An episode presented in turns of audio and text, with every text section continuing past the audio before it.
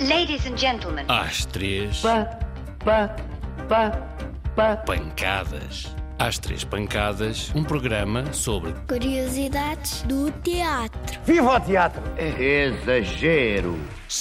Manda calar. Olha a luz. Atenção, o pano vai subir. teatro de sombras. O teatro de sombras é uma arte milenar que nasceu no Oriente e sim, é mesmo feito com sombras. Reza a história que no século II o imperador chinês Wu Ti estava desesperado com a morte da sua bailarina favorita. O imperador estava tão triste, mas tão triste, que ordenou ao mago da sua corte que fizesse magia e a trouxesse de volta. Caso contrário, seria decapitado. Aflito e temendo pela sua própria vida, o coitado do mago correu à procura de uma solução que o salvasse da morte. Então, pegou em pele de peixe e outros materiais fininhos e começou a recortá-los e a juntá-los e delicadamente foi construindo a silhueta da bailarina. Nesse mesmo dia, ao final da tarde, pediu que nos jardins do palácio fosse montada uma cortina branca bem esticadinha contra o sol.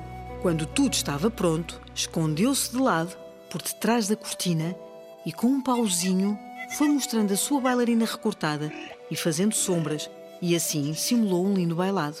Tão delicado e requintado que fez com que o próprio imperador acreditasse que a sua bailarina estava de volta.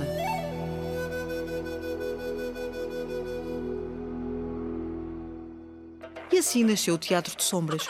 O mago, além de imortalizar a bailarina, criou um novo género de teatro, que ainda hoje é usado no Oriente, por toda a Ásia e não só. Agora que sabes o que é teatro de sombras, podes experimentar fazer em casa. Basta fazeres uns recortes, projetá-los contra a luz e vês as tuas próprias figuras projetadas na parede. Bom espetáculo! Superstições Do, do teatro. Entra sempre com o pé direito. O assobio. Esta superstição é muito simples e muito excitante, porque mete piratas. Talvez não saibas, mas algumas das técnicas e tradições do teatro vêm da época dos navios. É, por exemplo, o caso das cordas e os nós de marinheiros utilizados no teatro. Se alguma vez entraste nos bastidores de um teatro, reparaste que, atrás do palco, nas laterais e na teia, estão sempre muitas cordas. Elas são essenciais para segurar cenários, puxar máquinas e até fazer os atores voar.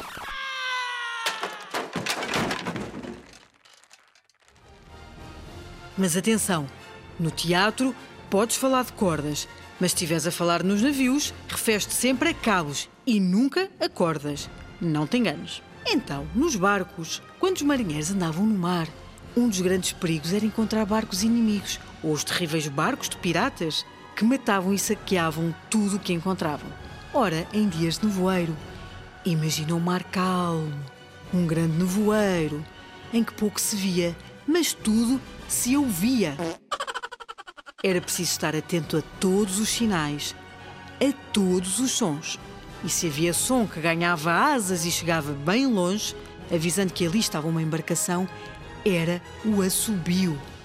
Assim, o simples assobiar era proibido.